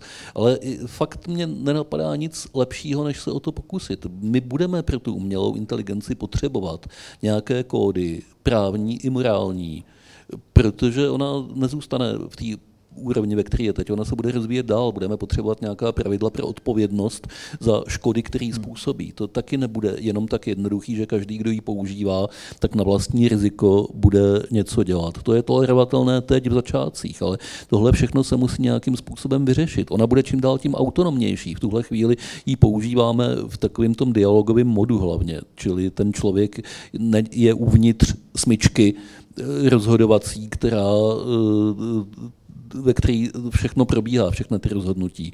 Čili odpovědnost je na něm, tam je to jednoduchý. Jakmile toho člověka vyhodíš ven ze smyčky, uděláš eh, zcela autonomní činnost nějakého programu nebo robota, který dokonce se pohybuje, má ruce a nohy, tak to musíš mít právně ošetřený. Ti roboti budou uzavírat nějaký transakce mezi sebou. Eh, To taky musí být nějak. Tohle všechno není. Tohle všechno bude muset být. Jinak eh, z toho bude eh, zákon džungle a právo silnějšího a to není dobře. Uh, rychlá anketní otázka, jak vás tady tak sleduju a poslouchám, nemáte třeba Nebojíte se, že přijdete o práci, že přijdete o job kvůli umělé inteligenci? Vy dva si ne. Vy dva asi ne, Petře. Takže do důchodu za chvíli. Já eh, jsem si tím jist, že přijdu o eh, tu náplň práce, kterou teď mám. Eh, Nevím, jestli se toho bojím nebo nebojím, to nějak každou chvilku jinak se na to dívám po té emocionální stránce, ale Někdy se na to těším, někdy mi to dělá starost.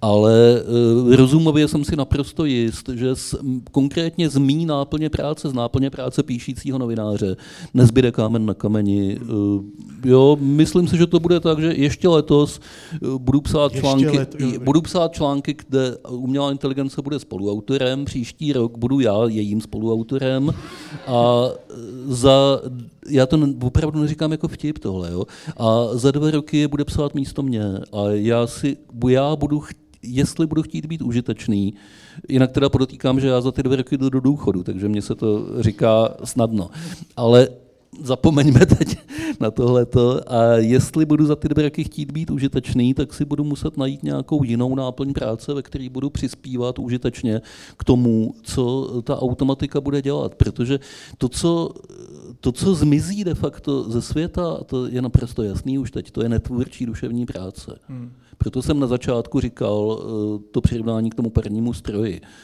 Eh, A eh, my budeme se ještě divit, co všechno je netvůrčí duševní práce. Já Vítko, počkej, já jsem jenom pokračuju, omlouvám se, v té anketní otázce, nás když pokračuje Jo. dál tímto A směrem do pokra- jo, publika. ano. Tam? Pardon, tak moc jsem se rozpovídal, ale tohle, tohle je odpověď. Já jsem přesvědčen, že z mý práce nezbyde nic. Hm, A po této depresivní odpovědi můžete zvednout ruku vy, kteří si myslíte, že eh, skončíte na pracáku kvůli AI? To jsou filmaři asi. Do podcastu velmi málo rukou je ve vzduchu. Aleť Filipe, ale jestli Počkej, můžu... já, promiň, já tady znám totiž jednu slečnu, která dělá ve fitku. Ty máš pocit, že... Můžeš mi říct jak? No tak to je úplně jasný. Moje práce je trenéřina. A za pomocí umělé inteligence ty si můžeš velmi snadno zjistit, co je pro tebe vhodné na základě nějakých tvých vstupních parametrů. No, takže i trenéři. Si už nikoho zajímat nebudou. Je trenér, no ne, nekreativní, no když tomu, prosím tě, odejdeme teď Promiň. od trenérů. Um, my jsme se tu bavili o těch temnějších stránkách toho, co může přijít z AI. Zajímají mě, teď pojďme to otočit, pojďme to vyvážit. Vítku, můžu jenom poznámku? To, že přijdeme o práci, to vůbec nemusí být Ale temnější stránka. Petře, Pro tebe možná Je to- ne, protože jdeš do důchodu, že jo? Já nejdu ještě do já důchodu. taky ne. My půjdeme asi tak 77 do důchodu, takže Uh, promiň. No, ale- Uh, no, promiň. No, já, já jsem chtěla říct, že už jak si formuloval tu otázku, tak to mohlo být pro hodně lidí jako děsivý, ale uh, jako myslím si, že bude potřeba, jo, tak zdařile, no, jako rekvalifikace a to, jaký nejsme schopní zajistit dostatečně rychle, hlavně pro lidi na nižších pozicích, na manuálních pracech, jako když to bylo v- jako v době nějaký masivní automatizace, tak je jedna z největších hrozeb, ale často se prostě mluví v nějakých sci-fi scénářích o vraždících robotech, ale přitom to, že se státy nedokážou adaptovat na to, aby pomohli lidem změnit jejich jako pracovní schopnosti a záběr a to, čemu se věnují, aby nebyli na pracáku, ale byli jinde a měli práci, která je třeba bezpečnější a, a jako stimu, víc stimulační, nebo jak to říct, tak to, to bude největší otázka a to, na co bychom se měli zaměřit. Dobře. Tomáši? Třeba se začne AI používat na, na pracáku právě, aby lidem doporučovala zajímavější práci. Jo? Ale Ježiš, a byly by příjemnější tam. Jo, jo. To, uh, to, ještě než půjdu k těm pozitivům, co mě fakt zajímá, Tomáši, když jste z, pracoval na, na tom, na čem jste pracoval, já to nebudu pojmenovat, pojmenuju to špatně. Tušil jste a věděl jste a vypořádával jste se třeba nějak s tím, že jste součástí něčeho, co takhle nejspíš ovlivní lidstvo, co jako vezme lidem práci, i když ať už to znamená něco pozitivního nebo negativního. Jako věděl jste, co děláte, blbě řečeno? No, no jasně, že jsem to věděl. Jako já jsem A jaký to bylo to vědět? inteligenci právě, protože mi Spíš to teď přišlo, jako není vám to blbý? Jako, a, nech, nechte mi to zodpovědět. Jo. Jako, mně to přišlo jako super zajímavá věc, a jako celkem nejenom pro mě, ale vlastně i pro lidstvo. No už to tady zaznělo, trošku to možná zapadlo tady, možná takový ten trošku pesimističtější pohled na, na rozvoj evoluce, jako evoluce technologií. A já jsem to viděl vlastně vždycky hodně podobně. Od, od té průmyslové revoluce tady vzniká, já bych neřekl úplně exponenciálně, prostě velmi rychle tady vznikají prostě technologie. On ten exponenciální růst totiž je trošku přehnaný, to bychom jako pak vyráběli toho milionkrát víc během, během tří let, jo. Ale, ale jako ten růst technologie je každopádně velmi rychle, jestli kvadraticky nebo to, to už nechme stranou. Nechme, prosím. A, ale ale ten rozvoj jako člověka, jako ten vlastně vychází z, možná řekněme zjednodušeně ze dvou věcí. Evoluce na, na té biologické úrovni, která je fakt, fakt mnohem, mnohem pomalejší, tak tam to pak bude vypadat hodně lineárně. Třeba, kdybych uvedl příklad, my jako jsme vybavení evolucí, že máme smysly a když do něčeho kousneme do nějakého ovoce, ono je to hořký, tak si myslíme, že to bude jedovatý, tak, tak to teda nesníme. Ale když, když teďka vyprodukujeme látky, které tady prostě ve vzduchu nikdy nebyly, tak my je tím nosem necítíme, když jsou jedovatý, protože prostě ta evoluce neměla čas, aby nás na to, na to zadaptovala. Jo. Takže, takže to je jenom k té biologické evoluci. Pak tady, tady máme nějakou sociální evoluci, kde jako naše schopnosti se vlastně zlepšují možná v nějakým slova smyslu. Samozřejmě, že tady jsou pesimistické názory, že když se podíváme na průměrnou inteligenci dneska někde ve, v antickém Řecku, tak to taky nevypadá dneska s náma úplně jako růžově, ale to ponechme stranou. Můžeme říct, že vlastně my se zlepšujeme, pokud se zlepšujeme, tak relativně pomalu jako lidi, zatímco ta technologie, schopnosti technologií jdou strašně rychle dopředu a my vlastně ani nemáme dost času během toho našeho života, abychom vůbec obsáhli uh, i jako malý zlomek toho, co lidstvo ví. Jo. Třeba uh, když byli ti renesanční lidi, jako já Leonardo da Vinci, to mohli být experti třeba na tři vědní obory. Dneska, když já jsem třeba expert na umělou inteligenci, tak zase to je prostě oblast matematiky, pak z toho máte malou část, to je computer science, to jsou ty počítačové vědy, z toho malá část je umělá inteligence, z toho malá část je strojové učení, z toho malá část jsou neuronové sítě, z toho malá část jsou třeba nějaký jazykový modely a rekurentní sítě, tak co já vlastně vím z toho jako vědění lidstva, je to 0,0001% jako informací, to je vlastně strašně málo. A tady ta fragmentace těch našich znalostí bude pokračovat.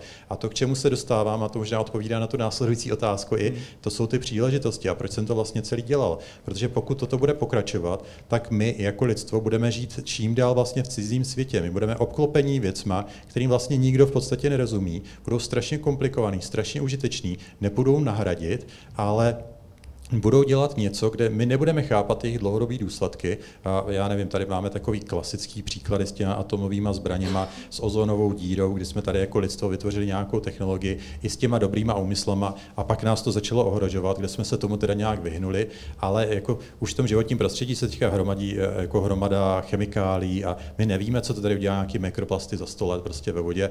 Myslíme si, že tak nějak jako se s tím poradíme, ale vlastně ty regulace často následují třeba ten chemický průmysl, až když už je skoro jako pozdě a možná až jednou pozdě bude, tak to bude problém. A teď zpátky k té umělé inteligenci. Já si myslím, že pokud jako lidstvo máme přežít, ty technologie nezabrzdíme, nespomalíme, ekonomicky to nedává smysl. My něco přestaneme vyrábět, tak to budou vyrábět v, v Indii nebo v Číně. Prostě takhle ten svět funguje. Jo. Takže my, jestli máme jako lidstvo přežít, tak si myslím, že právě ty naše schopnosti vypořádat se s tím světem musí růst stejně rychle jako komplexita světa. A tady jediná možnost pro mě jako v tom uvažování, a to už je zpátky jako desítky let do minulosti, tak byla, že pokud my se dokážeme vlastně propojit s tou technologií, tak, aby eh, ty naše schopnosti se rozvíjely stejně rychle jako schopnosti eh, vlastně technologie, tak přežijeme. Pokud to nezvládneme, tak, eh, tak vyhyneme. Jo? A, a zase umělá inteligence je právě to naše napojení, aby my jsme vlastně dokázali zpracovat mnohem víc informací, aby jsme byli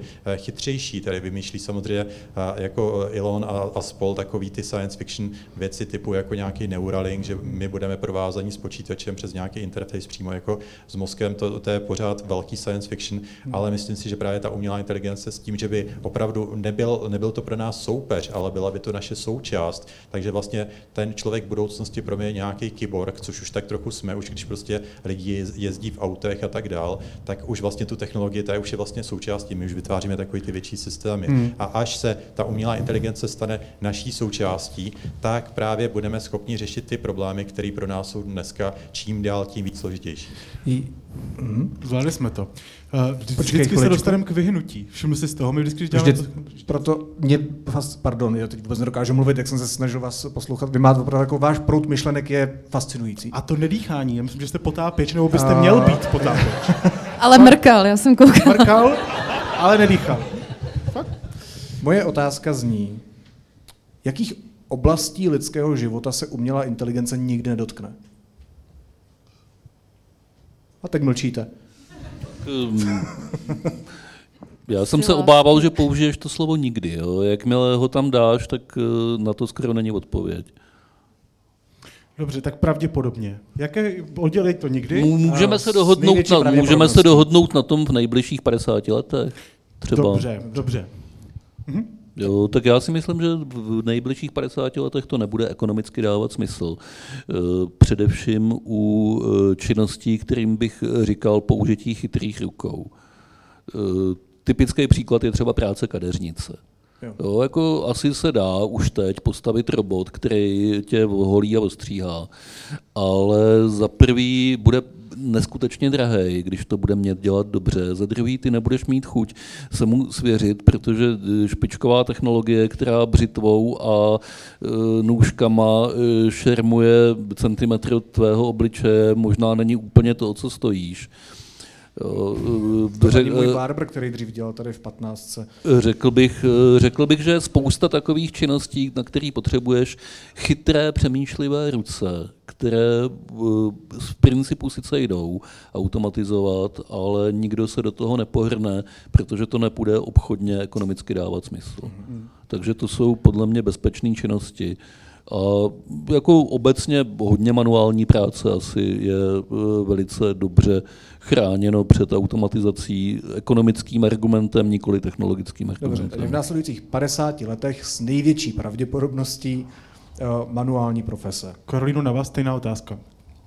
Uh-huh. Já bych ještě k tady těm činnostem přidala uh, všechny pečující, uh, pečující pozice, protože, nebo to říká vždycky můj šéf, tak ho tady ocituju, Michal Pěchouček vždycky zmiňoval, že roboti nebo různí jako asistenční pracovníci, i ty, co používají ruce, sice ne s nůžkama, ale třeba s jinými nástroji, tak budou v nemocnicích, ale budou pro lidi, kteří se nemohou, nemohou dovolit lidskou péči, protože pořád ten luxus bude to, že můžeme mít někoho, kdo, z koho cítíme nějakou vřelost, empatii, lásku, zájem a tohle se stane vlastně jako luxusní komoditou v budoucnosti a myslím si, že v příštích 50 letech to tak klidně může být. Empatie jako luxusní komodita zní jako nejhorší dystopie, co jsem v životě slyšel. Ano. Kapitalismus v praxi jsou inteligencí. Tomáši, prosím stručně, No, 50 let je strašně dlouho, jo, když se podíváme do minulosti, co bylo 50 před minut. 50 lety. A ne, ne, fakt to nebude dlouhý, protože já proto nemám odpověď. Jo. To, to, jako před 50 lety, jak vypadal svět, jo, jak tady vypadaly ty technologie. Dokázal by před 50 lety někdo predikovat, jak to bude vypadat dnes? Nedokázal, tak když to chcete hodně stručně, tak nevím. Dobře, Děkuju. nice. Uh, já se ještě zeptám na tu otázku, kterou jsem nestihl položit a poprosím vás každého o krátkou odpověď. V jaké oblasti, no vy už jste vlastně dal další odpověď, takže dobrý, klidně nemusíte. Uh, ale t- t- mluvíte hezky. Uh, t- v jaké oblasti teď, anebo klidně v budoucnu, bude AI jako jednoznačně pozitivní. Já chci vyvážit to, jak se tady bavíme o všech těch hrůzách, které nás čekají, tak co, co pozitivního může přinést nebo přináší 100% AI? Jak to vidíš? Zlikviduje netvůrčí duševní práci a tím nám, kdo ji děláme, a to jsme skoro všichni, jo, zamyslete se nad tím, to jsme skoro všichni, eh, dá možnost eh, dělat něco lepšího, chytřejšího a produktivnějšího. Co to bude, to nevím, ale eh, otvírá se nám tahle ta možnost a měli bychom si ji vážit. Karolíno, ještě stejná otázka. Uh, Mně se líbí tendence na využití umělé inteligence v řešení klimatické krize, uh, ne eliminace fosilních paliv, tam musí zakročit někdo jiný, ale například monitorování zvěře, proměn vegetace a podobně, tak tam vidím hodně naděje a myslím si, že uh, i lidi na AFO by tohle ten směr mohl zajímat. A potom ta personalizovaná medicína a dostupnost vlastně zdravotní péče i tam, kde si ji teď nemůžou dovolit. A potom do třetice inovace. A poslední sada otázek od AI, kterou jsme slibovali, poslední třetí rubrika. Rychle, ve stresu, je to poslední otázka, máme poslední minutu. Má AI právo na vzdělání a učení se, Tomáši? Mm, tak asi jo. Takže ano. Karolíno? Ano. Petře? Ano, Má AI právo na vlastní kulturu, umění a kreativitu? Jo. Tak asi taky. ano. Mu se nelíbí ty Tu, odpovědi, Tomáš nás nesnáší. Má poslední otázka. Ne, nepíš jako, že ty otázky jsou takový jako zvláštní. My protože jsme je nevymysleli. Toto jste si vy no. vymyslel systém, To- který to- vám je generuje teď. Přesně. Vy nám chcete ukázat, že jste pořád potřeba. A má poslední otázka. Má AI právo na účast na společenském a politickém životě? Karolíno. Tak jako když jde o ty práva, Ne, tak ano by, já bych ne? je dávala všem, takže ano. Ano? Tak ano. Ale jo, bude nějaká legrace. Vy Ano. jste se zhodli, to je hezký. Wow. Děkujeme vám. Já myslím, že tím, že bude nějaká legrace, bychom mohli ukončit tento díl o umělé inteligenci. Děkujeme vám, že jste se zapojili do dnešní debaty Studia N, eh, kterou natáčíme na AFO, jak jste si všimli. Já to říkám těm, co to poslouchají. Um, byli tu s námi PR manažerka AI Centra ČVUT Karolína Poljaková, moc děkujeme. Díky. Děkuju.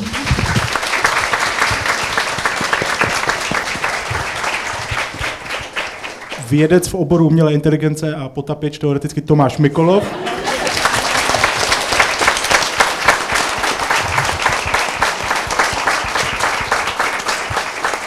A vědecký redaktor deníku N Petr Koupský. Díky Petr.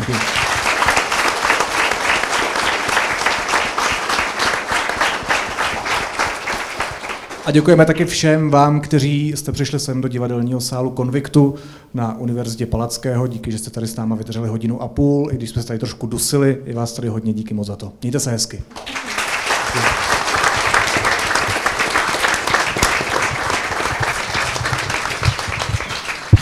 A naslyšenou zítra. Super.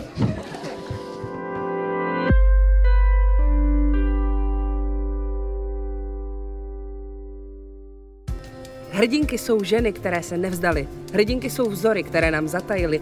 Hrdinky jsou ty, které to o sobě nevěděly. Ať už v monolozích ústících do písní nebo scénách hraničících s koncertem, v centru nové inscenace divadla Husa na provázku stanou hrdinky všedního dne. Hrdinky. Premiéra 19. května. Režie Palina Dabravolskaja. Hrdinky jsou ženy, kterým chceme vzdát hold. www.provázek.cz